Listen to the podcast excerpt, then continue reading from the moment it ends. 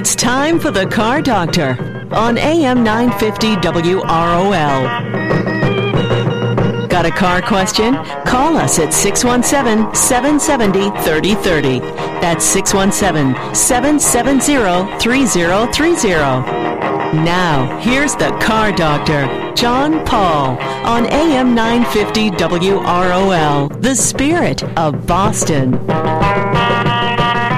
And good Saturday morning, everyone, Doctor on AM 950 WROL, the spirit of Boston, or FM 100.3. Uh, you can give us a call. Give us a call. Give us a listen there if you're in the Metro Boston area, or of course on the WROL app. You can go to any app store, look for WROL Radio. You can find it. Um, there is all kinds of things to find. We're on a couple minutes early today because uh, I don't know because we are. Um, it was an interesting week this week. Uh, usually I do. Be honest, eight minutes of show prep a week. I think I did none this week. I, I, do a little bit more. I actually try to find articles that I find interesting and look through as I get some email magazines and things. I, I'll look through them and try to find something. But with the Monday holiday, kind of took that out. Tuesday, I taught one of our driver improvement classes in Woonsocket, Rhode Island, and that pretty much that's a five-hour part of the day that I missed. Um, had to write columns for the Boston Globe and the Providence Journal somewhere in there. Wait, isn't it just one article that you write and you just send it to the? No, no, no it's, it's, two. Different. Yeah, it is different. And I don't think anyone cares. But originally, ten or twelve years ago, when I wrote for the Journal, they wanted it to be unique content. So I actually have to write two different articles. Wow. And occasionally, does a Globe article end up in the Journal months, months later? Yeah, it might. I'll be honest, it does. Uh, but their their search engine optimization, I don't think, is that good. But uh, you know, it might end up that way, or the names are changed to protect the innocent, kind of thing. So, you know, what looked like a really good question with the Chevy owner might be a Buick owner later on, or something. But, Same difference. Yeah, yeah. So, uh, so that does happen. Um, that was Tuesday. Wednesday, I don't know. I did something else uh, which took up most of the day. Thursday, we had a staff meeting, which takes up half the day, it seems like. Thursday night, I actually went to an event at the Seaport Hotel, or Seaport Trade Center, parked at the Seaport Hotel.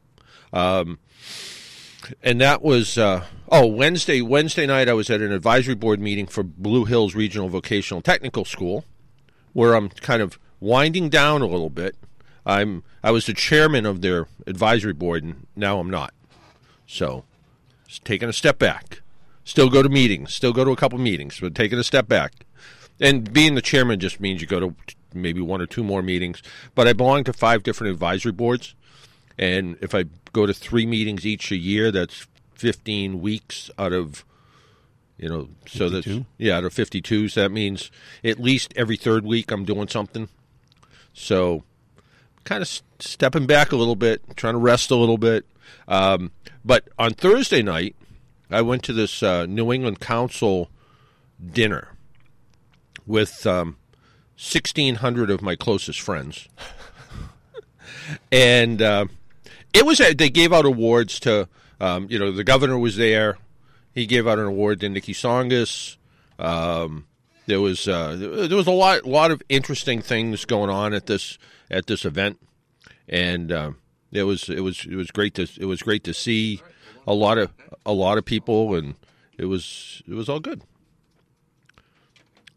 So there was that, and I'll talk about more some of the guest speakers that were there. There was some pretty interesting people that were there as well, and uh, with the one exception of they serve you know when you serve 17 16 1700 people is there a chance that maybe some of the food could have had a problem. Um, yeah.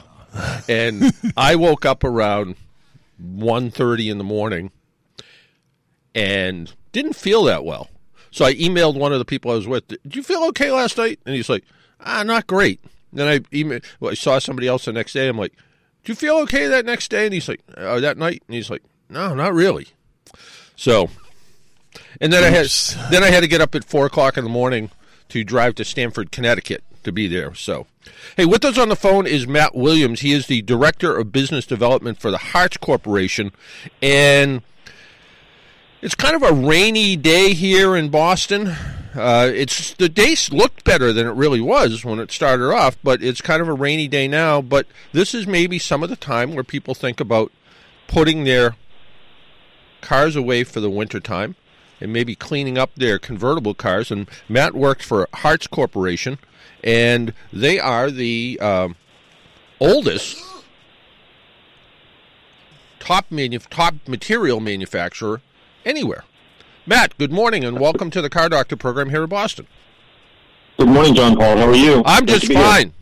You know, and uh, you you're a you're a Massachusetts guy. Is it is it look rainy and dark and miserable where you are?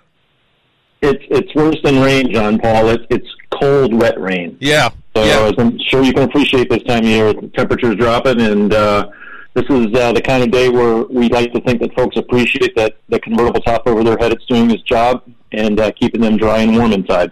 That's right. That's right. And the days of I remember many many years ago, I owned an MGB. It was Mhm. probably the most fun car I owned, and the worst car I ever owned. Um, it it uh, you know I met a lot of people broken down by the side of the road. Uh, it had Yeah. all the typical Lucas electronics problems, and it had a relatively new convertible top on it, which kept you sort of dry.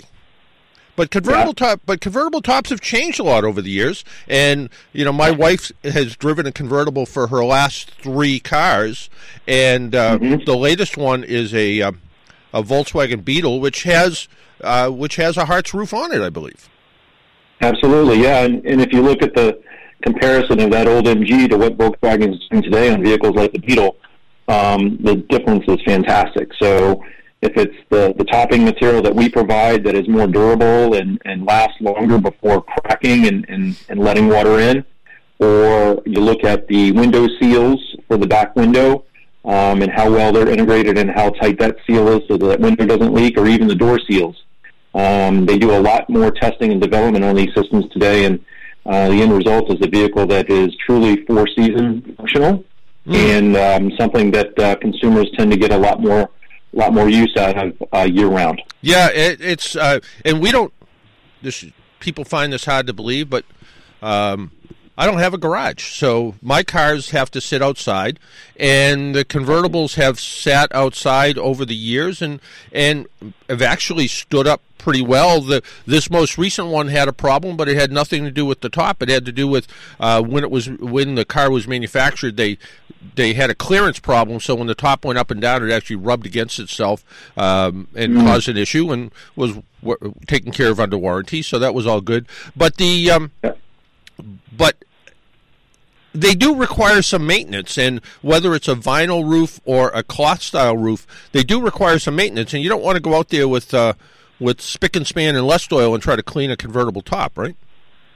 Absolutely, yeah. So um, the coated fabrics that we supply are um, very unique and have some very specific performance properties that we like to maintain even after uh, the car gets cleaned. So um, we, we definitely recommend folks against going into your traditional car wash, um, whether it be an automatic or even a, uh, um, a manned car wash, but something um, where we want to avoid those um, very nasty detergents and even some of the waxes that uh, are applied on the cars in those car washes. Mm-hmm. And certainly the high pressure water jets aren't a good thing for a convertible top. So while it may take a little more time, we ultimately do recommend that convertible owners spend uh, the extra time to hand wash their car and their top and um, use some very, very specific guidelines in uh, cleaning the fabric of the roof. Um, Haartz has tested and endorsed a product by the name of RaggTopp, which is a very good combination of a cleaning product um, that uh, lifts the soil and other debris out of the fabric. Um, we recommend you use RaggTopp along with a uh, soft bristle brush. They actually manufacture a brush that we've tested as well that uh, does very well and um, helps lift that dirt out of there using warm water on uh, outside on a nice sunny day is a good good time to do it. And um, after you clean the top, the very important thing that we also recommend is that you um, reapply a protectant layer. So um, as delivered from Haartz and, and the OEMs from the factory, uh, that fabric has a water repellent finish on it. Uh, for a cloth top especially, and that water repellent finish is what helps uh, the water bead up and not allow it to soak in and bring the, the, the dirt and debris back into the fabric after it gets dirty again. So reapplying that water repellent finish is something you should always do on your cloth top after you clean it, and uh, that'll help it to look better longer, so you don't have to clean it as often and keep it from getting those wear spots, kind of like what you were talking about on your Volkswagen Beetle. Now, by water repellent finish, do you mean like the same kind of stuff you spray on furniture to, uh, so the water, so the Yeah. spill beads up, kind of stuff? That kind of stuff, yeah. So these are typically fluorocarbon finishes. Um, we've engineered this one specifically to dry and um, um, perform at a very low temperature on the surface of the fabric. Um, it's not the same type of product that we would use in our manufacturing at Haartz, but it's uh, just a different formulation that allows consumers to use it. It's very safe. Um, it's in a, um, a spray can, uh, and you just do a, a couple of light coats over the surface of the material. It's safe if it get a little bit on the paint or on the glass; it'll wipe right off. Um, but uh, you let that uh, sit outside on a sunny day, and it'll warm up a little bit and um, provide a nice water repellent finish back on that roof, almost as good as uh, the day it came from the factory. And is that is that your branded or is that RaggTopp too? So RaggTopp, uh, it's, it's their product. We Yep. tested and endorsed it. So um, we have an affiliation with them at, at the endorsement level, but nothing beyond. Yeah. that. So, but they're the um, ones that also make the water repellent finish too, right? That's correct. Yep. So um, if you go to the website uh, or search online, for example, for RaggTopp, R A G G T O P P, you'll find it. And there's a link to um, their site from Parts website and the pages that we have for convertible top cleaning as well. So uh, consumers can get at it from the Haartz website too. Yep. And uh, you know, you look through, you know, if you look through magazines like Hemmings Motor News, and you look back at some old, some old antique tops, uh, old antique cars, and you'll notice things like has a Haartz top. Uh, Haartz has been Haartz has been in this business for a long time, haven't they? Yeah, we have history that dates back to 1897 overall, but our um, North American operations date uh, to the um, early aughts of the uh, 20th century, and um, we're a third generation family owned company, and the Haartz family today um, has continued to invest in the business and uh, keep us at the forefront of the automotive trim marketplace, and we're very proud to continue to support uh, open air driving and uh, motoring overall. And and you guys, you guys are a worldwide corporation provi- providing top material to um, all of the largest vehicle manufacturers, as well as as well as some interior materials and things like that. And odd, oddly enough, you're located here in Massachusetts. Yeah, that's uh, that's the great thing we feel about uh, what we've been able to do over the last hundred plus years. Um, again, the Haartz family is from uh, Massachusetts and New England to begin with, and uh, they've maintained their roots here and uh, want to maintain it moving forward. And, and um, while it may seem odd, there's no car manufacturing facilities here. There are a few people like Haartz that are still manufacturing subcomponents and and uh, parts for cars, and that's what we do, and we're very proud of it. And there's there's a um, a company that provide that does a lot of interior work in old cars and Mhm. um, whose name I can't think of. Bond, bon what what are they? Um, they're they're here in they're here in New England, and uh, you provide some of the old interior materials as well, right? Um, yep, you thinking of LeBaron? Bond? Yes, yes. Up in Amesbury, yes. Uh, yeah, they're a great group up there, um, and uh, we supply uh, topping fabrics um, and some other accessory parts for convertible roof systems to those guys, and um, they they do a great job of um, um, servicing the market, the restoration and vintage marketplace with trim materials. So, yeah, definitely um, a resource for folks that are out there restoring their old cars. Yeah, and, and it's uh, it's it's a, again a pretty a pretty interesting company because it is this worldwide company. You you make you you make materials for for everything. It seems like everything uh, everything t- that has a roof that falls down, and you're worldwide and, and headquartered here in Massachusetts, which I think makes the company a pretty special company. And I remember talking to. Uh, talking to Doug Haartz one time about uh, we were talking about interior materials and we are talking about leather finishes versus some of the other materials, and he's like, "Well, you have to remember it's a little like uh, the Bob Store commercial when they talk about you know leather any place you sit." And he says, you know, think of that sometimes with uh, with uh, some of the interiors of cars that may that may say it's got a it's leather seating material. He said chances are, depending on the car, we make the sides and the and the bottoms and the places where where you you may not actually be sitting, but the rest of it is is our material. Yeah, absolutely. So that that was something that the the OEMs started a while ago and continue to do today. When people ask for a real leather seat or trim part, in a lot of cases, it's the part that's physically touching their body, and whether it's the bolsters or the headrests or the armrests or some other portion of that seat assembly, those will typically be done in a synthetic leather, um, so not a true leather, but a, a plastic um, um, artificial leather, if you will, uh, manufactured by uh, folks like Haartz. And the funny thing is, at the end of the day, on this, John Paul, is that the durability and quality level and um, consistency and even um, emissions of different chemicals that go into manufacturing uh, our synthetic leathers are a lot better and uh, more environmentally friendly and last longer than real leather.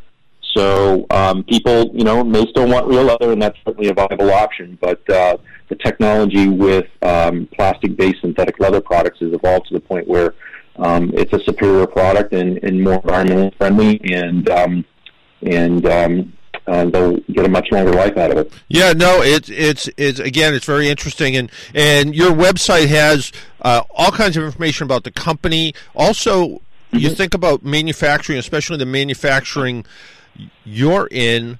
Uh, your mm-hmm. yours is a pretty green company, a pretty environmentally friendly company for a company that uh, uh, you think about some of the materials and chemicals that go into making all kinds of various uh, componentry especially interior and exterior components of cars could be could be pretty pretty tough on the environment. But you guys do a really good job of staying really green. Yeah, so um, you know the family is committed to that and doing um, as much as we can to invest in equipment that's energy efficient or facilities uh, that are energy efficient. And, and two examples of that is that um, you know going back and comparing 2015 um, versus 2000, um, we've reduced the total amount of CO2 produced per yard of fabric that we process at our facility by 22.5%. Wow. So over a 15, 15 year lifetime span, we evolved the technology and the equipment in our facility and the efficiency of that equipment to reduce by over 22% the amount of CO2 per yard of product that we manufacture. Yeah, and so we've done other things with uh, LED lighting and solar energy consumption on our site, and um, also with um, you know some of the emissions controls on our equipment to, to really minimize our impact upon the uh, environment uh, at our facility here in Massachusetts. No, it, again, sounds sounds like sounds like an interesting story all the way around, and I I just really enjoy the idea that you know, Massachusetts years and years ago was was you know an automotive manufacturer certainly, and we actually made a lot of things in Massachusetts. We don't make as many now, but the idea that there's this company that supports other companies around the world located right here in Massachusetts is is uh, pretty amazing. And and I encourage people to go to Haartz website to learn more about it. It's H A A rtz.com and uh, learn a little bit more about what Haartz does and uh, maybe even get some tips on how to maintain your top, right? Absolutely, yeah. So um, a lot of the information about our company and our environmental um, stewardship is on the site, but um, within the exteriors trim section of our webpage, uh, there's some um, a lot of information about the convertible car top products and um, a set of cleaning guides uh, going back to our conversation earlier about car care uh, here going into the into the winter um, convertibles, there's information there about RaggTopp and, and specific procedures on how to clean and maintain your top. Yeah, and the other thing is you guys have come up with some new technology to be able to do things like even put striping in a top now. So if it's a if it's an original equipment manufacturer and they they want to put oh, you know, it's a BMW Mini convertible and they want to put the Union Jack flag on it, you guys can figure out mm-hmm. a way to do that, right? Absolutely, John Paul. Yeah, we um, have innovated a, a modification of the jacquard weaving technology, which, um, interestingly enough, jacquard weaving is one of the earliest forms of the computer um, to control a weaving loom, um, and uh, modified that to give us um, the ability to put images on the roofs uh, in a very durable fashion, and uh, we can cover the entire roof of a car with a, a characteristic logo of the OEM or even things like the Union Jack flag. Yeah. Uh, we've written words, done stripes, we've done all kinds of different patterns. Um, the American flag, for example, in a roof, we've done that. So there's a lot of uh, unique things we can do with that that gives the OEMs the ability to express their design intent on the car. And again, that website is haartz.com. It's H A A R T Z.com, and you can find out more information there and, and find out everything about it. And your PR agency uh, sent me a bio of you, and uh, you worked at Los Alamos National Labs. yeah, for one summer, John Paul. That's uh, an interesting opportunity. Uh, maybe uh, one one day over a cold beer, I can share some stories there. Oh, uh, okay. I wasn't sure whether you could even share that. You know, it could be super secret stuff. You know, so. No, not super secret, but the, it was an interesting facility, and uh, security was a big deal out there. So, I- I- um, but uh, yeah, it was a great experience. I bet. Hey, Matt, thanks for taking time out of your Saturday morning. Hopefully, you don't have to go to a soccer game or something outside where it's cold and wet and miserable. So, No, not no, I wouldn't. And uh, if anybody's out there with a convertible today, think uh, think about how it's keeping you dry and warm because that's certainly our job. there you go. Hey, hey, Matt, thanks a lot, and talk to you soon. All right, take care. Thanks, John Paul. Bye bye. That was Matt Williams. He is the director of business development for the Haartz Corporation. Uh, we've had him on before. We've had Doug Haartz on before. Uh, it- it's a it's a it's an interesting company just because it the facility itself is massive, and they're located in Massachusetts. They're just here in Massachusetts, and it's just Where? I could tell you that if I actually remember. did I did I mention I haven't gotten a lot of sleep this week? the uh, I want to say it's in Greenfield, but hang on, Acton, Acton, Mass. Oh, that's where Yeah. I get my tattoo done. Oh, there you My- go. That's where my tattoo artist is. I'm Well, go you can go find their global their global head, headquarters. They also have uh, operation in Germany, in Detroit. Uh, Germany looks like a manufacturing operation. Detroit. Uh, they also have a manufacturing operation in some place I can't pronounce, Okay. and Tokyo, and China. So, but their their global headquarters and one of their biggest manufacturing spots is here, right in Acton, Massachusetts. Excellent. Where I have no idea what this what it even says. It's Haartz Automotive. Oh, it's in India. Okay, but it, it didn't actually list the country like the other one says. You know, Changwing, China, something. It says the name of the town. The other one says Tokyo. This one just says the village of something. I don't know. Anyway. yeah, so uh, Radio. yeah, yeah. it's going to be a weird show today. I'm exhausted. Um, y- on like I said on Thursday, I went to this event at the Seaport, and it was really good. And the one of the award recipients, and they give out awards, is a um, a veteran. Maybe he's like 30 years old, and uh, unfortunately, back about six years ago, when he was in Iraq, he put his backpack down on an IED, and it exploded. And two weeks later, he woke up in a hospital with no arms and no legs. And he said to his wife, and they had a child. He said, you know, take whatever money you have and just leave me here. And you know, first his first thoughts were, you know, why did I even survive?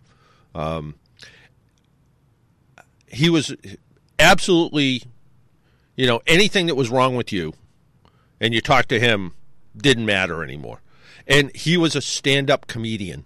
He was. I. I, didn't think he was going to be. I thought he was going to get up and say thanks and whatever. And and you know, and he was wearing a polo shirt and shorts. And he had one mechanical arm, no other arm, mechanical legs. And he said, "Yeah." Somebody said to me, "You look a little casual to be here, up in a, you know, polo shirt and shorts." And he's like, "Hey, if I took my legs off, they'd be pants." And he just went on like one after another like that, and you know, made no one feel uncomfortable. He was just funny as could be, but he set up a foundation. He lives up in Maine. He set up a foundation where, um, where veterans who have been hurt and are trying to adjust, he'll teach them how to snowboard, canoe, kayak, um, you know, do all kinds of things. He has, I guess, he has horses on his property teach him how to go horseback riding. Um, him and his wife uh, run this thing. He says they, they probably have about 30 weeks a year. They have people at their house. And just uh, an amazing guy. And uh, then I went home and uh, got home about 10, went to bed shortly thereafter, and didn't feel so well at 1.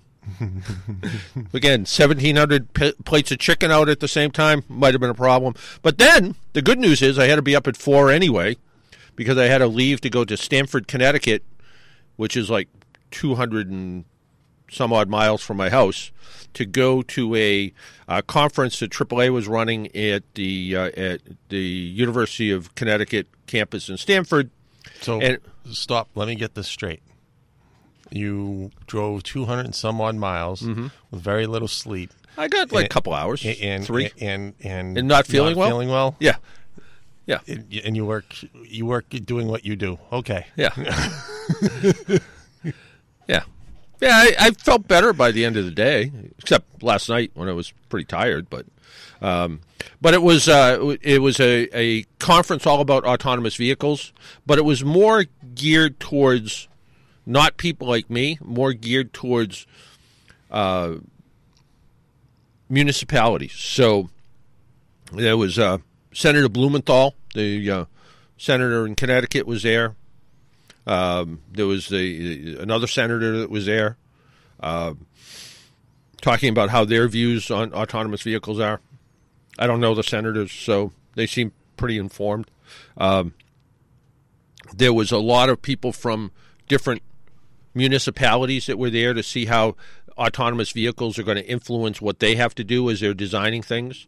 Uh, Connecticut wants to, like everybody else, they want to be like Boston, where we we're doing autonomous vehicle development now in uh, Seaport and uh, and out at Devens and supposedly Weymouth um, at the um, whatever they're calling the old Weymouth Navy base Oh, today, the- the, the point, resident- yeah. the whatever something Union Point. Yeah, Union Point. Apparently, there's an autonomous shuttle that's supposed to run from Union Point to the T to the uh, park and ride. I haven't seen it yet. You might like the name What is it? Optimus Ride. Oh, you did tell me this before. Yeah, yeah, yeah, yeah, yeah. yeah, So, um, but yeah, so uh, so they're supposed to be running the shuttle. I have not seen the shuttle there. I've I've actually gone there at sort of peak commuter time, going, "Come on, I just want to see the shuttle with no driver," and I haven't seen it yet. And uh, I was telling somebody, I think I've been flagged by Lyft as being a bad customer because I've tried to get the Lyft autonomous car to come pick me up in the seaport. So I've like made a couple Lyft reservations and canceled them when it wasn't the autonomous Lyft showing up. Okay. So I'm not a good customer, I guess. So and you can't request the autonomous one, you know. So and it doesn't run every day, and you know. So but I thought it'd be fun to go for a ride in it, but. But anyway, so I went and did that, and uh, came home last night, and after that, you know, it was just one of those one of those things. So it's just been a busy week. Uh, came home and got a very official looking letter about my wife's car, about how her warranty was expiring, and how we should sign up for this warranty program. And it makes it look like you have to do it. They don't even tell you how much it costs. They just, you know, do you want this? Do you want this? Do you want this? Uh, throw those things away, people, if you get them. Because the big problem is who the warranty company really is. Are they going to be around in a year? You know, people ask me about the AAA warranty, and we got into the warranty business because people asked us to, not as a business line. It was people asked us to because at, at AAA, and you talk to most any consumer people, they'll tell you extended warranties are not necessarily a good good investment. Uh, some people have had great luck with them, other people have not. Um, the um, but we looked around and we found a company that does a good job. And even over the years, companies have come in and out of our business, and we've always stood behind it. So even if uh, we had uh, we had GE Capital once for a warranty company, they decided to get out of the business at that time, and we had you know thousands of AAA members that had extended warranties. Well, if anything came up until we got the next company online, we would take care of it. We would actually step in and take care of the problem. You're not going to get that with some of these companies that you don't know anything more about than just a postcard in the mail. The factory companies, sure, if you bought a Toyota and you want to get Toyota Extra Care and you want to get it through Toyota, good way to go. You know what you're going to get. But if you want a third party, I would not recommend anybody but and sounds a little self-serving, but I wouldn't recommend anybody but, but AAA's warranty because um, I know that we've I've been there for 33 years. We've had a warranty for 25 of those 33 years, and we've always stood behind it. And even to the point where we can argue with the warranty company if they say this should be covered, this shouldn't be covered, we can look at it and go, yeah, maybe it should be, and they then they'll agree with us because they kind of have to. So we're able to do that. So it's it's uh, it's a it's a good way to be able to do that.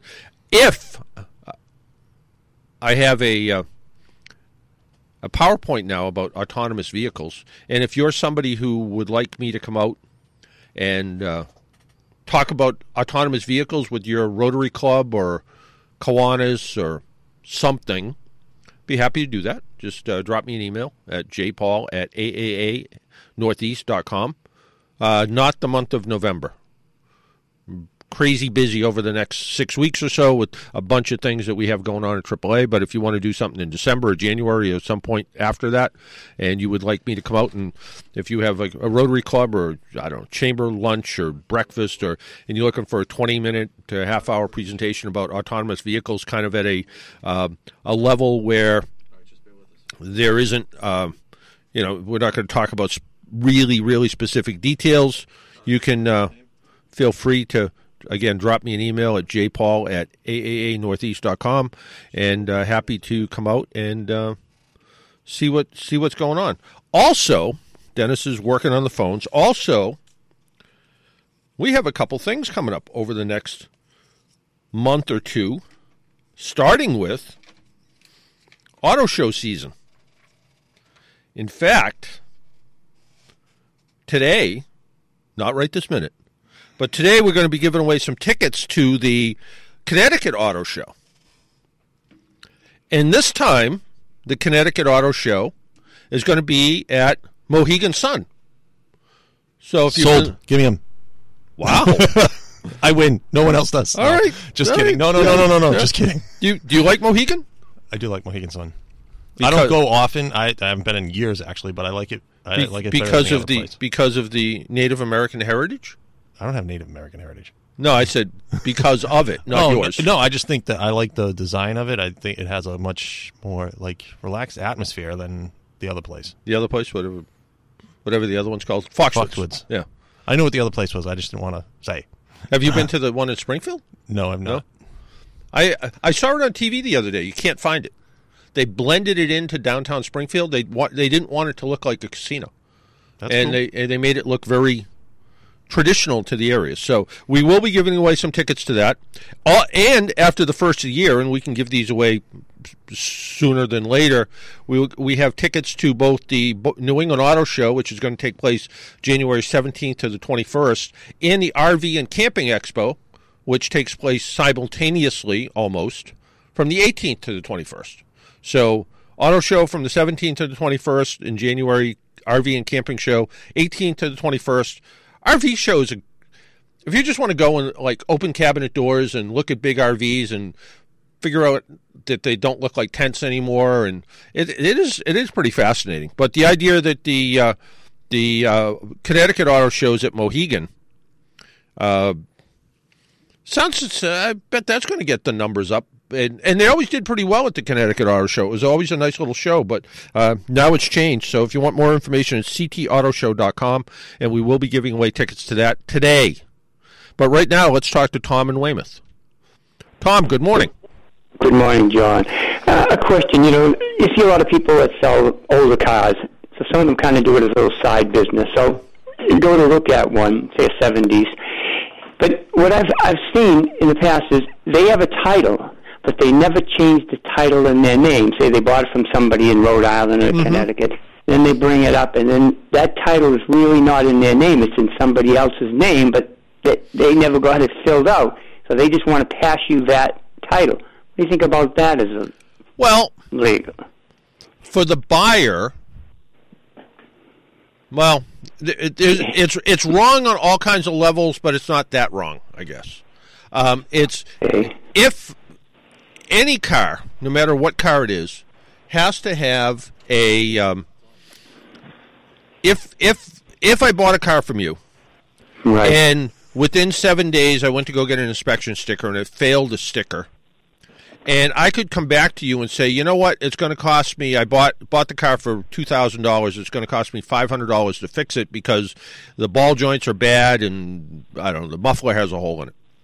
And I could go back to you and say, Tom, you got to you got to either give me my money back or pay or pay for the cost of the repair. right. And if the car technically came from Dennis instead of Tom, you could go, no, don't. And if I tried to sue you, hmm. they'd say there would be no real record that I bought the car from you. It would just show that I bought it from Dennis. And that's where the problem is. The second thing that happens is you've left the Commonwealth of Massachusetts out of their money making opportunity because when you buy a car from somebody in Rhode Island with the idea of selling it to me and you don't register it in between, Right. um, Massachusetts doesn't get the sales tax money. And Right. they don't like that. No, that's for sure. Yeah. So, happen, yeah. you know, and, and the only ones who can avoid doing that is a car dealer. You know, an actual car dealer, you know, uh, you know, Right. you know, ABC Auto Sales, you know, they just take the title, you sign it, and because they're a dealer, they're able to they they have to pay separate taxes, but they they take that original title and sell it to sell it to me, and that's how it's done. But a private party sale, you are supposed to register the car right. or minimally get the title in your name, and to get the title in your name, you have to pay the sales tax on the on the on the cost of the vehicle. Right, but in the legalities, like I said, you know, an older car, vintage car, you're Yeah. buying a 79 Pontiac something or whatever, and the Yeah. person says, yeah, I went down, like, I got this in Connecticut because he knew somebody got a real good buy Yeah. and was going to sell it to you for twice as much, and he says, yeah, I have the title here, but it's in John Smith's name, and Yeah. I'm, you know, Ed Conley, but I can just, you know, sign their name because they probably never signed it. I mean, it's not 100%, I would imagine, legal, right? So you as a buyer, Yeah, there's a little bit of buyer beware in there. Does it happen? Yeah. Does it happen every single day? Yeah, happens every single. yeah, day. yeah, right. yeah. And that's it's one of those mean. things. If you know what you're buying, and and the other part of it is if, um, you know, if Dennis decides he wants to be a, a a corner used car dealer, so he wants to he wants to put a car out in his front yard, you know, once or twice a month, and try to sell try to sell it and make a little bit of money. If you sell more than I think it's five cars a year or three cars a year, one or the other, you have to apply for, to get a used car dealer's license. So for these, so what people are doing is um, the the old term, and I don't know how relevant it is anymore. They used to call it curbstoners because they were like literally selling cars at a curb, and um, and and they were doing just that. So you know, it's prevalent enough where somebody came up with a nickname for it. I even I even saw I even saw a car that was, and I don't remember what it was. I don't. I think it might have been a Honda or something, and I think it was here in Quincy that somebody said, uh, you know, I have this Honda Accord for sale for thousand dollars, and the person said, yeah, I'm really interested in it. He said, well, I'll meet you at the Stop and Shop on the Southern Artery at seven o'clock tonight. And the guy said, okay. He said, I'll be over by the Bank of America uh, ATM. And come to find out, the guy actually had an auction. So there was like 20 people that showed up to look at this thousand dollar car. And he said, No, I'm not selling it for thousand dollars. I'm selling it for the best offer, and I'll do it right now. Who wants to? Who wants to bid eleven hundred, twelve hundred? And and this guy said, No, I wanted to buy a car for thousand dollars. I didn't want to. I didn't know it was an auction. And the guy called me up and said, How legal is that? And I said, I I don't know that it is or isn't actually, but it's pretty novel. Um, so you know, there's all kinds of Yeah. shenanigans out there. But the idea, if I was buying, if you had, if you had a car that I was interested in, and you let's just say, for instance, that um, you inherited it through you know some relative passed away, and it, Right. and you and they and the relative said, "Here's here's the title to the car." Um, you know, I signed you know Uncle Jerry's name on the bottom of it, which isn't legal either. But um, you know, and he wanted you to have the car, and you decided you didn't want the car; you were going to sell it. And I said to you, "Hey, I'm really interested in that car. It's a you know, it's a it's a nice you know." Toyota Corolla, and you don't want a lot of money for it. And I'm looking for just a dependable second car. Um, you know, could it, could I buy it, register it, be happy with it? Sure. Sure, but what I was like, uh, one time I bought something and the brother had it, and he had the title. And when I, you know, he was selling it for him. I'm just saying. So, Yep. but when I come to terms, and I, I said, well, it's really your brother's motorcycle that it was Right. what it was. Yep. It's not really in your name. Yep. You're selling it. So what if you sell it to me? Why can't your brother have recourse coming back to me after I purchased and say, well, you knew it wasn't me. Right. You, There's you know what I'm saying. You, Yep. you could have yeah. some liability. There, there there always there losing the always is that concern that um, you know there's sort of there's and I this is probably an urban legend more than anything else, but Hmm. you know the uh, you know you see the you know 2008 Mercedes Benz SL for sale for five thousand dollars, which is you know fifty thousand less than it should sell for, and Right. the person bought the car and uh, and showed up and there was a woman there and she said, "Yeah, I'm selling my husband's car. I want five thousand dollars for it." And the person goes, "Well, that's an awfully good deal." And she says, "Yeah, we're getting divorced and I hate him and I'm selling his car." And you know, could he come back and say, "Wait, she had no authority to sell my car for five thousand dollars"? And she can say, "Well, the idea was we're supposed to split split the proceeds and." You know, the car was worth Right. fifty thousand, but you're only getting twenty five hundred out of it because I hate you. You know, you know, Yeah. and then could he sue you and say, well, Mm-hmm. she didn't have the authority to sell the car, and you have it? I suppose. I mean, I've I've heard I've heard that story multiple times with divorces, and is it? You know, I don't even know if it's true, but it could be a problem. The, the, now, I never heard any follow up of it, other than you know somebody ended up with a Mercedes for a really really cheap price, but. Mm, Right. I guess it, yeah. So I mean, there is a, a potential there. It's probably very limited that it happens, but Right. it, it, a little window there. Uh, and uh, just okay, that on the extended warranties, you're right. I get them now. You get them after a certain age Yep. because they're scare tactics. Yep, And absolutely. It's funny how they word it, and they say you are responsible Right. for your vehicle warrant. You know, they word it so that if you don't know anything, you I can imagine a lot of people say, "Oh my God, we have to do this." You know, Yep. It's just, Yep. Yeah, they you're do that with you're- all. Yeah, you're responsible for everything. You know, Yeah. if your car gets a flat tire, you're responsible. You know. But they hard. The words Oh yeah. very no, hard no, and direct. no, they ab- they know? absolutely do. They absolutely Yeah. do. Hey Tom, we always learn something Okay, whenever we sure. talk with each you, other. John. All right, take Okay, care. Take bye care. bye. Bye bye. I think we have Richard on the phone. Richard, good morning. Good morning, John Paul. Uh, listen, I'm, I got up this morning and I started my car. It's, it's a 2013 Nissan Altima, if that means anything. And the sign come up on the uh, message board, loose fuel cap. Oh, okay. Now, it wasn't it wasn't loose yesterday when I stopped, you know, when I parked the car. Yeah.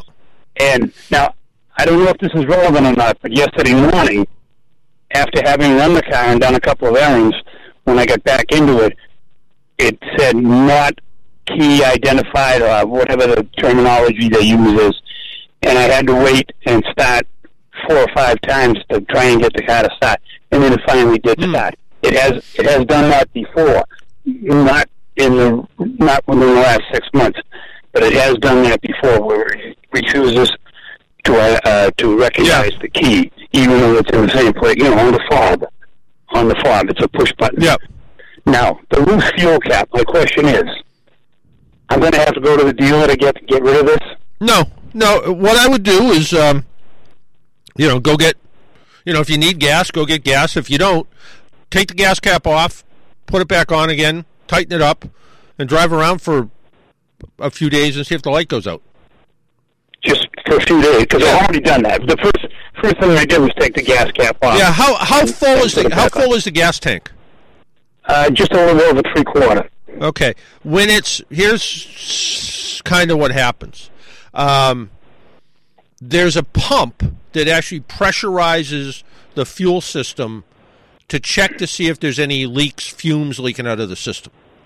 And Okay. generally, if it's over three quarters and under a quarter, it doesn't it doesn't test. So you're right in that window where it's going to start to test it. So it may have detected the cap was loose, but it may have been just enough not to retest the system. I, I, you're not causing any harm specifically, Okay. so I that would was the question. yeah, Yeah, I would Okay. I would drive it. You know, I would drive it for a little while, and uh, you know, wait till it gets down to you know you, you need to buy gas again, and see if the light goes out. If it doesn't go out, then I would. You could you could go someplace and just have them clear the light, so they'll hook a scanner up to it and shut the light off, or right. or you can go to the dealer and have them look at it. And how many miles are on the car?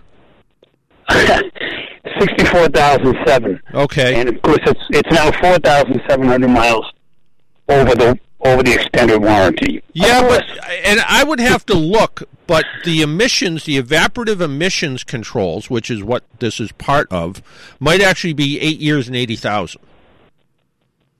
oh really? Yeah, so it might be. Uh, some some are three years, some are six years, some are eight years, depending on what component it is. Now, a gas cap is kind of a little bit. Now, it could be the gas cap, the seal, and the gas cap just isn't any good anymore. But it could be just that. It could have been the could what what the system looks for. It looks for a large, the a large evaporative emissions leak. So a large evap leak, usually a large evap leak is caused by a loose gas cap or a gas cap that's not on there. And what it does, Okay. it, it has to go through a cycle. It has to periodically retest itself. And if it retests itself and it looks like everything's good, it'll shut the light off on its own. In fact, I know a guy who runs a repair shop and he has kind of an interesting view and not all his customers like it. He somebody will come in with a problem with the check engine light that's on, and he'll say, uh, and they'll go to get back in the car, and he'll say to him, the customer will come back and go, the check engine light's still on, and he'll say, yeah, I know it's still on.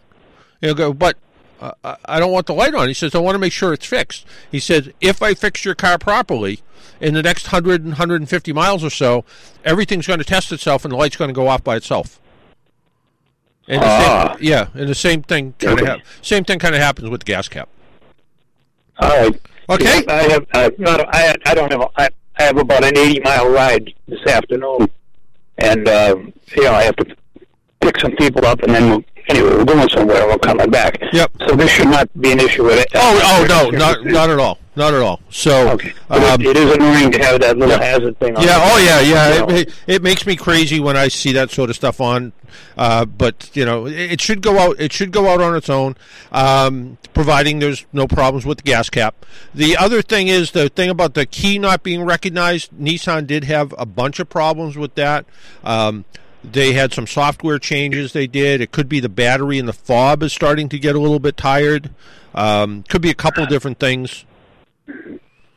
Okay. Um, All right. yeah, and that's and, and that's one of those things. the- That's one of those things you're going to have to go back to the dealer to have them look at it if it isn't something as simple as the uh, as the as the key fob is a problem. But yeah, f- yeah, they've had some problems with it doesn't just recognize it. Next time it does it, uh, someplace under the dash or around the dash, there's a place where you can actually hold the fob or or slide it into a slot or something where if the battery is really weak, it will recognize it. So um, if it look around, there'll be a little there'll be a little spot somewhere in the dash that says "hold key here" or "do something here," and see if, if see if if it does that. If it recognizes it, then then uh, uh, the battery in the fob is probably just going bad.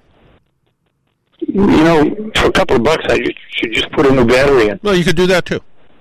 Yeah, yeah. We're only talking about two or three dollars. Yeah, they're not too. They're, they're, you know yeah, they're like a, you know, they're a little. They're sort of like a little digital watch battery kind of thing. Yep. Mm-hmm. Okay. All righty. All right, take care now. All right. Thanks. Yep. Thanks very much. Yep. Bye bye. 617 770 3030. 617 770 3030. When we come back, we're going to have a review of the 2019 Ram pickup truck. We'll give away some tickets to the Connecticut Auto Show. Next week, also, we're going to be talking to our friends from the Paragon Group about the Connecticut Auto Show. So we'll hear a little bit about that too. We'll be right back.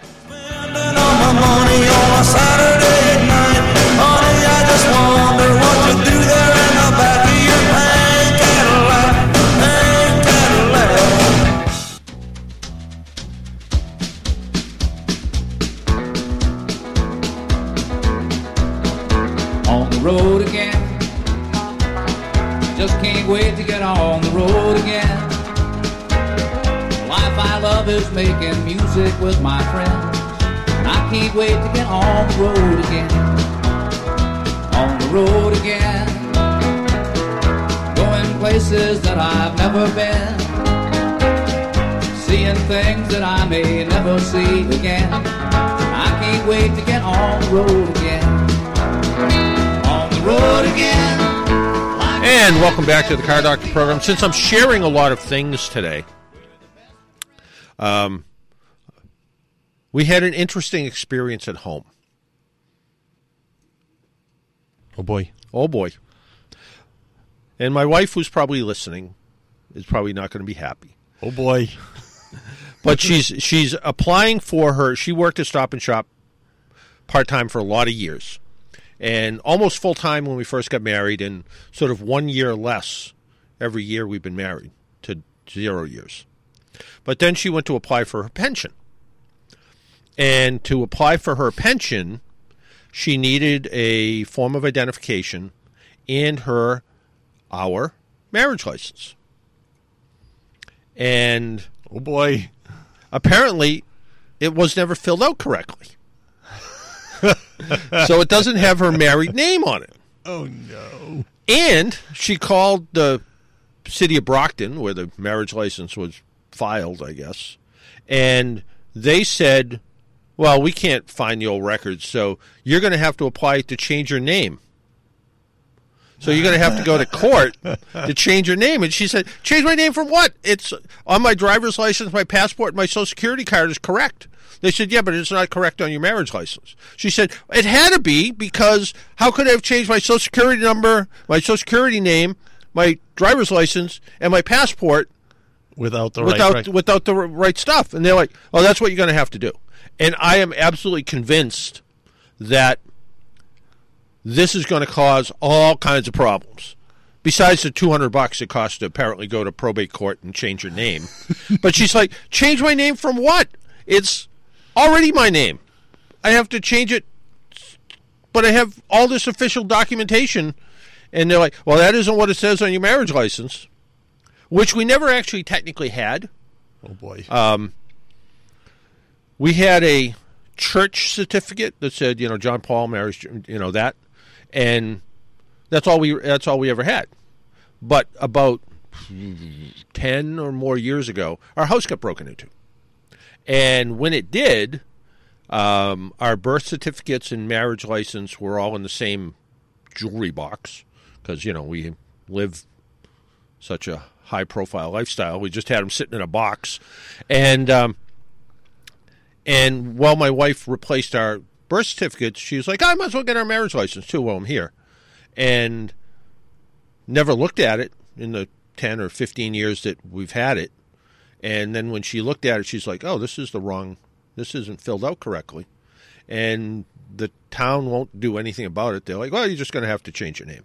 And I know this is going to be a problem. So if anyone out there in radio land has ever had this problem, I'm looking for suggestions. Short of, well, I did call a lawyer, but and she said, yeah, you might have to do that. And I'm like, I, I just know that because two cars ago we bought a car, and somehow the car we never got the we never got the title, so we called the registry, and the registry said, well, you moved to Marblehead. No, we didn't. They said, well, the address we have is, you know, Ocean Drive in Marblehead or something. And I'm like, uh uh And they said, oh. I said, well, how do we get it fixed? So, because they said, well, you're going to have to pay the you're going to have to pay the excise tax on Marblehead. And I'm like, we don't live in Marblehead. We live in the same town we lived in for 40 years. So I called the town of Marblehead, got the clerk's office, very nice lady who happened to answer the phone, and she said, "Oh, oh yeah." She said, "I see this here. She, I'll, we'll just send it to you." But she said, "You have to go to the registry and tell them that you don't live in Marblehead." So we went to the registry, and the registry said, "Well, just do a change of address." I said, "But we didn't move." And they said, "Well, just do a change of address, and then we'll know that you know you don't live in Marblehead and you live here." And then we got another tax bill from Marblehead because they think we used to live in Marblehead now. And I'm like, no, no, no, this isn't. And when my wife was explaining all this to me, we were opening up registry service in our Newton, Massachusetts office. And at the time, the registrar of motor vehicles was standing right next to me. And I'm like, hang on a minute. right place, right time. Yeah. I'm like, hi, Miss Registrar. Here's my problem. And she said, oh, oh yeah, yeah. Let, let me, let me, we'll figure this out. So we got that figured out. But, um, but I think it would have been even more comp. But by changing our address, all it did was flag everything else. It said, "Well, you used to live here, so Marblehead wanted the money from or whatever."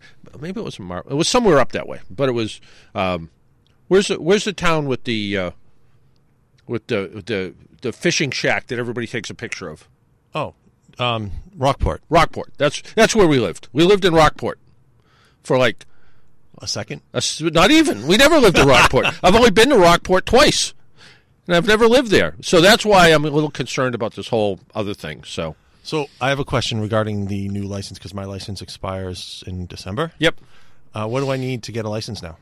Uh, go online, download the Real ID form, and it'll tell you what you need. You're going to need um, a form of identification other than your license, uh, a bill that show like a uh, like a utility bill or something like that uh, to show that you're a resident in the Commonwealth, and think you need two form and two forms of identification. One of them I think has to have a picture. So if you have a passport, you're good. So it's okay. So you just said two forms of identification, but a passport is technically like three forms of identification. no, it? so a passport, and something else. yeah, credit card, I think, and something else. Um, AAA offices do them as well. that's what my next question It was. takes longer because apparently all the documentation has to be scanned. And there's different scanners for different things. And if you bring a birth certificate, it can't be laminated, for instance. You know, some people laminate all that stuff. It can't be laminated because you could have forged it under the lamination, I guess, and so it can't be laminated. Um, so yeah, it's the real ID has its own bit of problems. Uh, in fact, I tried to get the registrar uh, Erin Deveney on the show to talk about real ID one time, and uh, they they couldn't make it for whatever the case is, and probably ought to try that again just to explain what it's all about. You will need um, you will need real ID on your license if you fly and don't have a passport, or if you go into a federal building. So if you go into uh, if you go into a building like the transportation building in Boston, the one down by the theater district, um, and you park in the parking garage, for instance, if you don't have real ID, you won't be able to park in the parking garage unless you bring a passport, I guess. Um, so you will need it for certain things. So and our AAA offices do it. Um, Junior D'Amato, no stranger to this program, had a uh, wanted to get his license renewed and wanted to get a real ID. He went to our Raynham office. I called the office manager down there, Phyllis, and said, Phyllis, what time does Junior need to be there? And she said, I got to tell you, on Saturday mornings we have a line. And she said it probably wouldn't hurt to get here by 8.30 or so. So, to see it all. Let's see. Uh, expiring license should be used as one form. I used a passport license to prove mass residency and an insurance bill. Yeah. So, yeah, sometimes, yeah. So that the you, so you need two forms of ident- identification and some other thing that shows you live here. So, like a utility bill, electric bill, cable TV bill. Oh, you don't have cable. That's right. That's right. Well, I do have. I uh, know, internet. I know, I know, I know. I'm just. Let's talk to uh, Skippy. Skippy. Hello, Doctor. I know you've explained this before, but I'm going to do the right thing and write it down this time. It pertains to jump starts.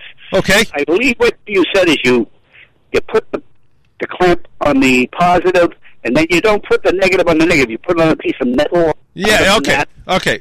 Remember, all, all you got to do is remember the, remember this: plus to plus, minus to metal. Plus to, To plus, plus, minus to metal. minus. Right. And I know you said something about if you do it, you know, the old way, it it could screw up the computer. Uh, Well, yeah. It, what can what can happen is if, for instance, the um,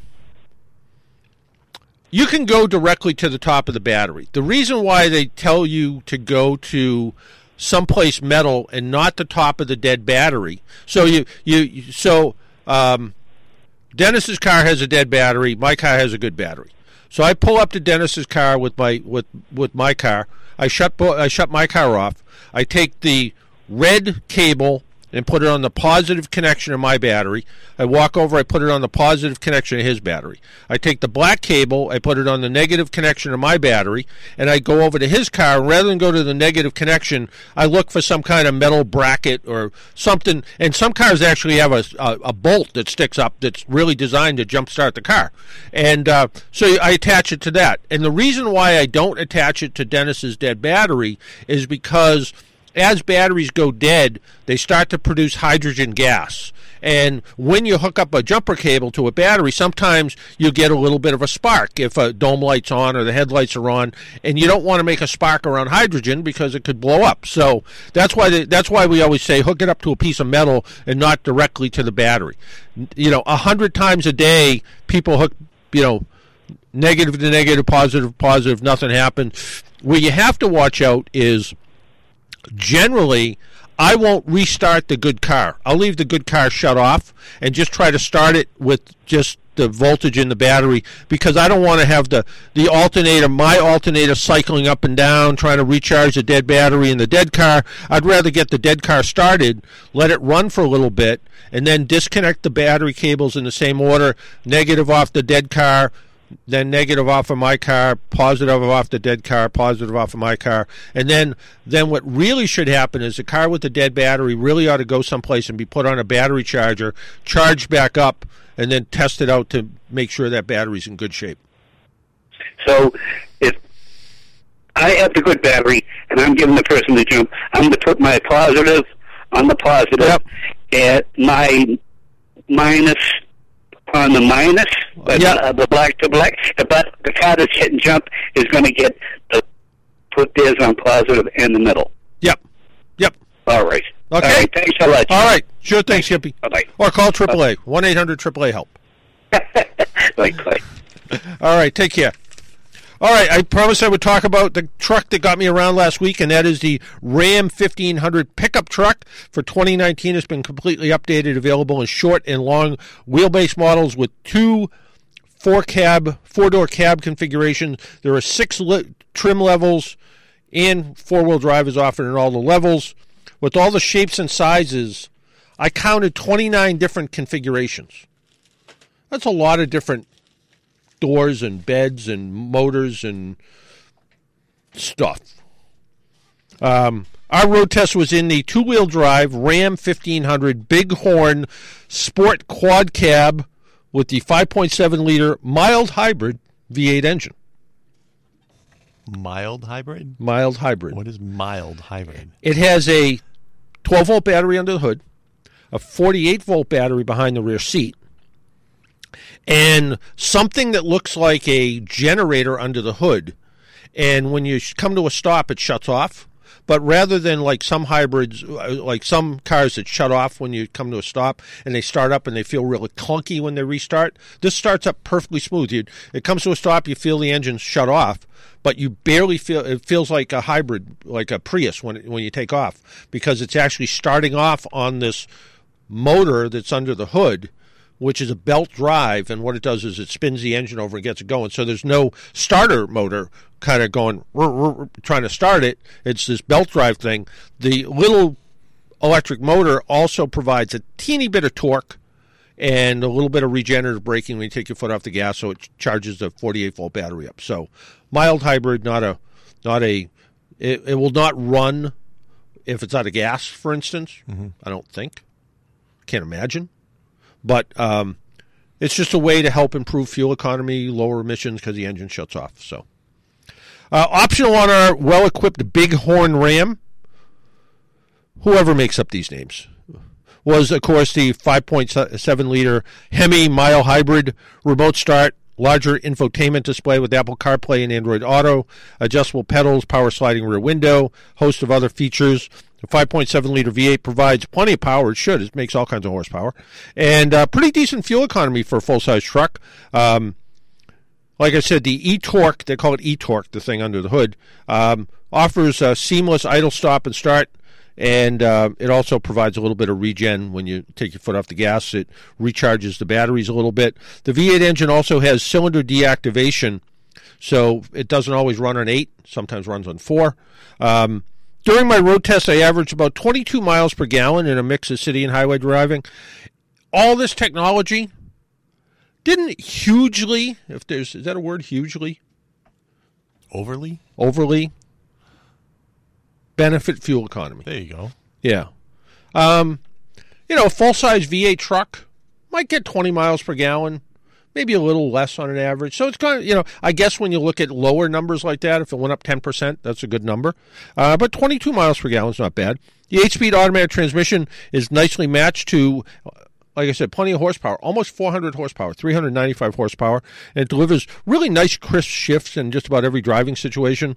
The ride was uh, sedan quiet. This is one of the quietest trucks I've ever been in, and the ride was really pretty nice. Uh, handling was pretty good for a truck. Electric power steering was very positive uh, at both low and high speeds. Uh, the front seats are super comfortable. Uh, this would be a long distance cruising truck. It would be a really comfortable truck to be in because this wasn't the full four door, even though it had four doors.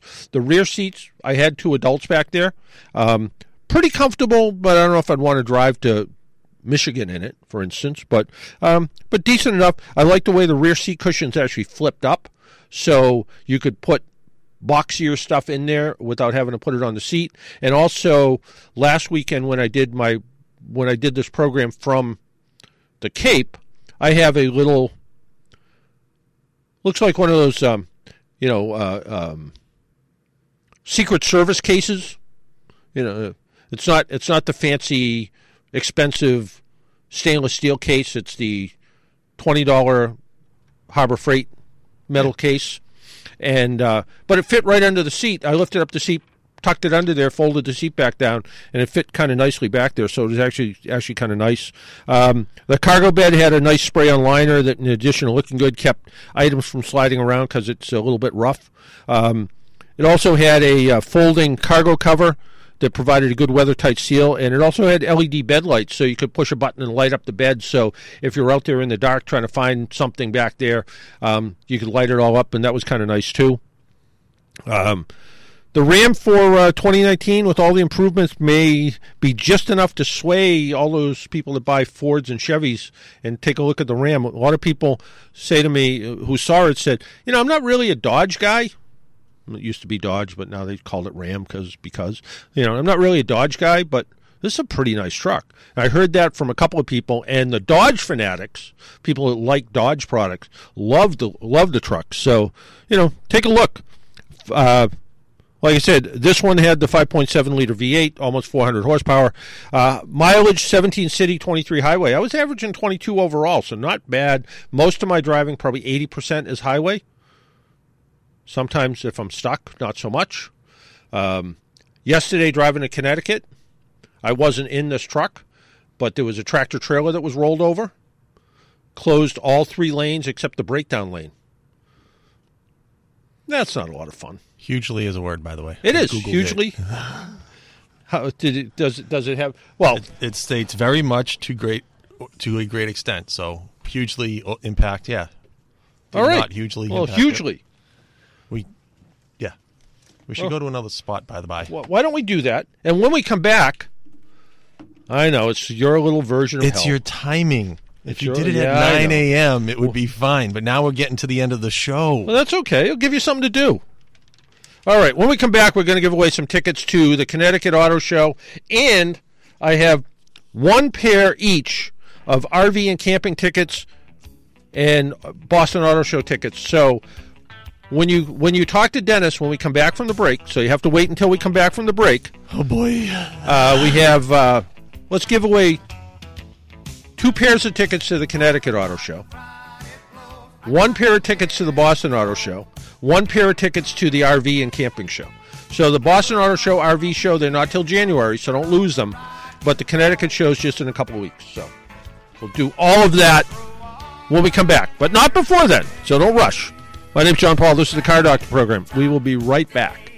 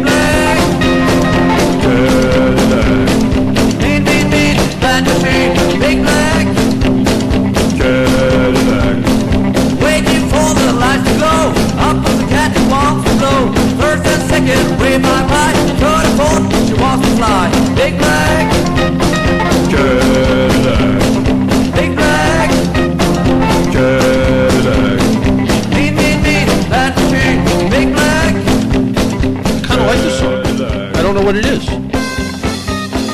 Cadillac song. Well, if you want tickets to the RV show, you want tickets to the Connecticut Auto Show, bother Dennis now. And he will uh, hate me from now on. So, But, you know, you need something to do. He's just sitting here. You need something to do. There's a uh, interesting article in Automotive News this month or week. So or- sorry, we're out of the Boston. We got the RV and two Connecticut. Okay, we're out of the Boston tickets, according to Dennis. You may have just heard him say that, but just in case you didn't, and we'll have more. Don't worry, I have a bunch, but we're gonna we're gonna spread them out a little bit. But if you would like tickets to the Connecticut Auto Show or the Boston RV Show, you know, you can uh, you can give us a call, and Dennis will set you up. So um, people like Porsches. Uh, there have been some great ones. Uh, the 356 was first seen on July 1948.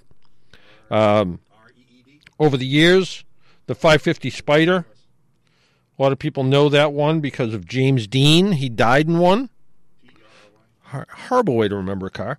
Uh, the 911 was the successor of the 356, which is which was kind of the original car. Everybody, the 911 people liked or didn't.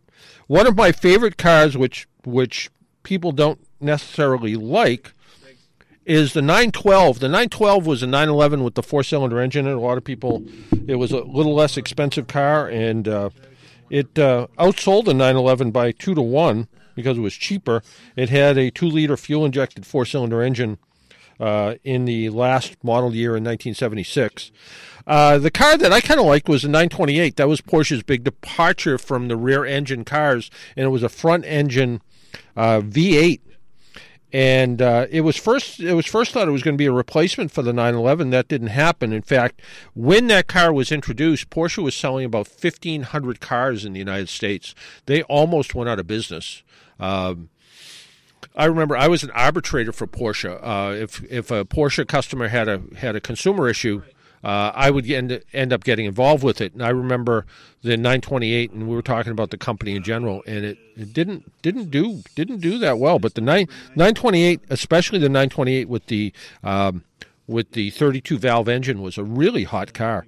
And then there was, of course, the 924, which was kind of the four cylinder version of that, which I knew somebody that had a uh, 924 turbo, and at the time, I think I was road testing a Volkswagen GTI, and the GTI might have actually been a little faster.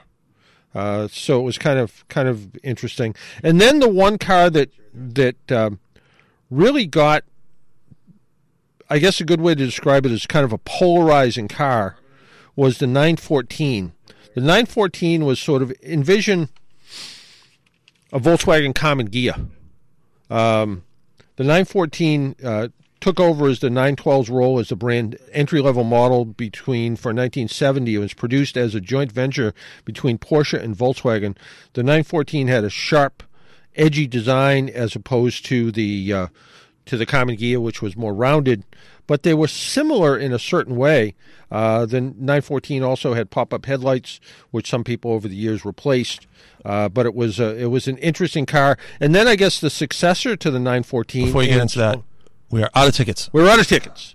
Dennis worked his magic. We're out of tickets, but we will have more tickets soon. Just Joyous not, to- times. not to- times. Not not today. not today. But we'll have more tickets soon. But the Porsche Boxster was sort of like a sort of like a reimagined version of the 914.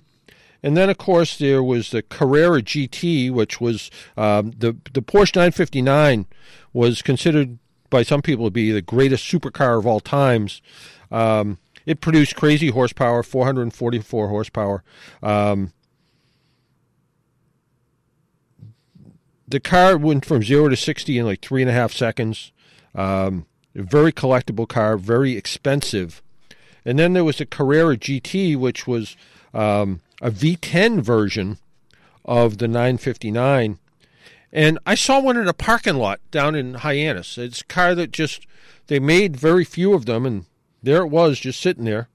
In fact, I don't know that the 959 or the Carrera GT were ever legal to sell in the United States. They probably had to wait until they got that old before they could bring them in there. But uh, you know, kind of kind of interesting how Porsche has evolved and become really a major player in the business. And I, I go back to the time I was at a an auto show, a Porsche show, and one of the Porsche family members was there, and it was just Porsches everywhere you could see. And he kind of went, "This makes me sad."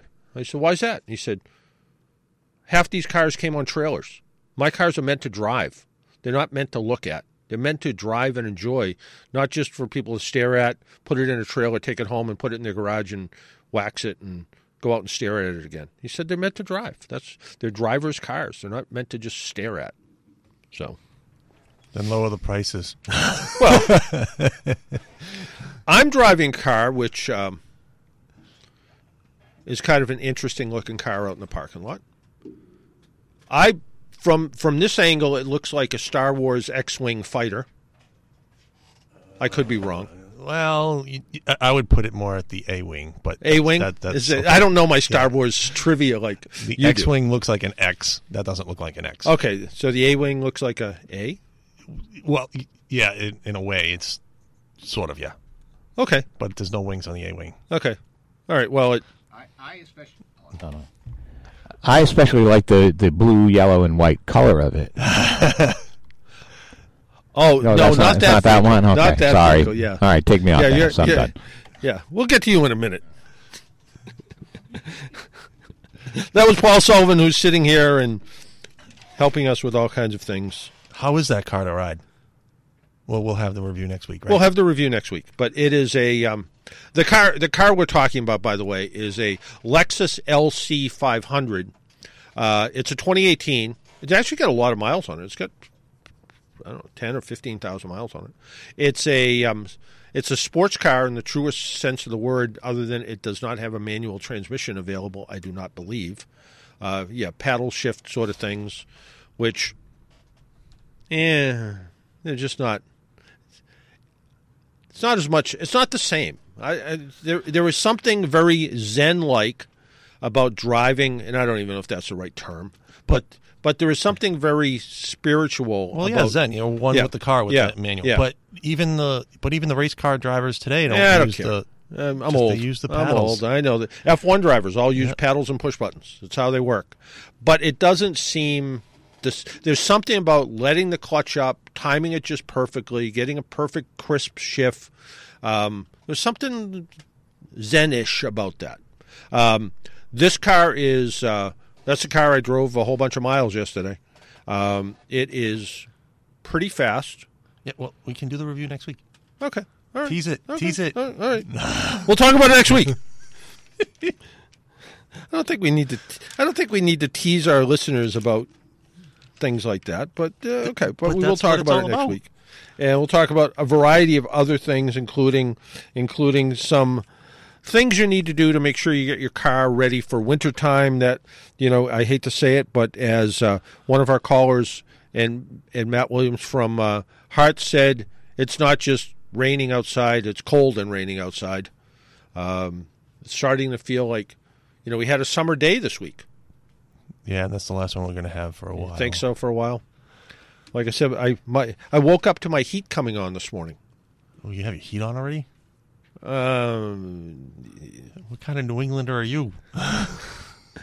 well, okay. To, you're you're saying that by frugality? Is that what you mean? No, just. I mean, I hate the I hate the cold as much as, if not more than most people, and I don't even have my heat on. Well, yet. we didn't have our heat on until last week when I decided to service my oil burner. Uh, Uh, Which- which which uh, of your three uh, properties have the heat on right now? Not the one in Florida. Not the tin shack in Florida does not have. I you, Did, you- did oh, you Hurricane were- you uh, were- Michael ignore your um? your- yeah, Hurricane Michael. Um, uh, we're we're being spared um, because of the Indian mound. Oh, There is there is somewhere in my area there is an Indian burial site okay. referred to as the Indian Mound, Uh-huh. and we've been told by people that it's the Indian Mound protects the town of Englewood from hurricanes. Okay. Okay. Well, I mean, we had what was a big storm last year that you were really worried about? What? what All of them.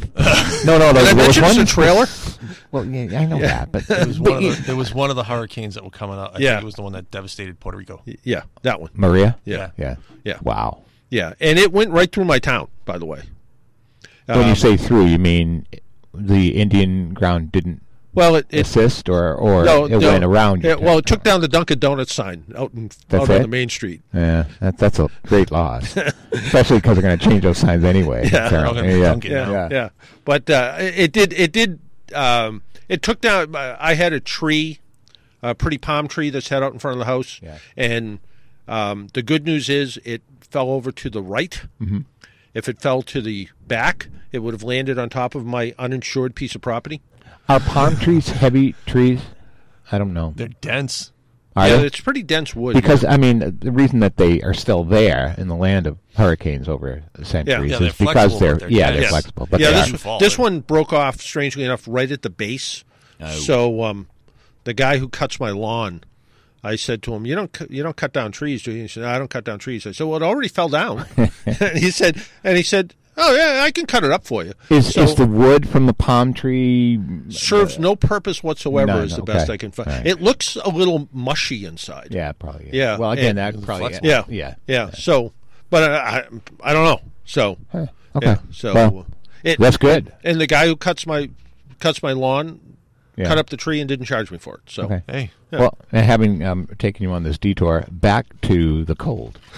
Back to the cold, which is carry on. which is where which is where we'll talk about how to take care of your cars for the winter. And congratulations to uh, Scott from Stoughton, uh, Peter from uh, Yarmouth, uh, John from Boston, and Mike from Hingham. They'll all get a variety of tickets. Uh, Scott and Peter will get Connecticut tickets. John will get Boston tickets. Mike will get RV tickets, and we'll give away more over the weeks. Um, we are going to be talking next week to. I was wrong. It's two weeks. Uh, two weeks away. I think we're going to be talking to uh, Chris from uh, the uh, auto shows about the variety of shows coming up. Next week, we're going to be talking to, I believe, somebody from General Motors about a.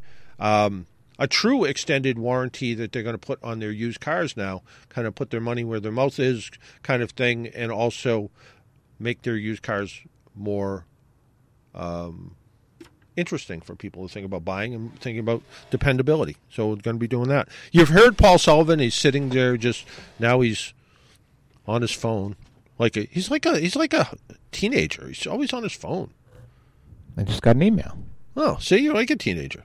Unless you were Snapchatting or something. I, I said no. I said I don't even know what that is. But I, I said to you before when when I when, well we're the same age. So when we were kids, they were talking about the computers and um, well they didn't even use the term digital but back then. But we'd have computers that would do everything for us, and our leisure time would just explode. We Yeah. wouldn't know what to do with That's all right. the time we had That's in our hand. That's not really happened. What happened? The computer um, assist is there. But now we're expected to do much, much, much, more. we much are. more. We are. It's uh, and and I'm working all the time. what was that Bruce Willis movie?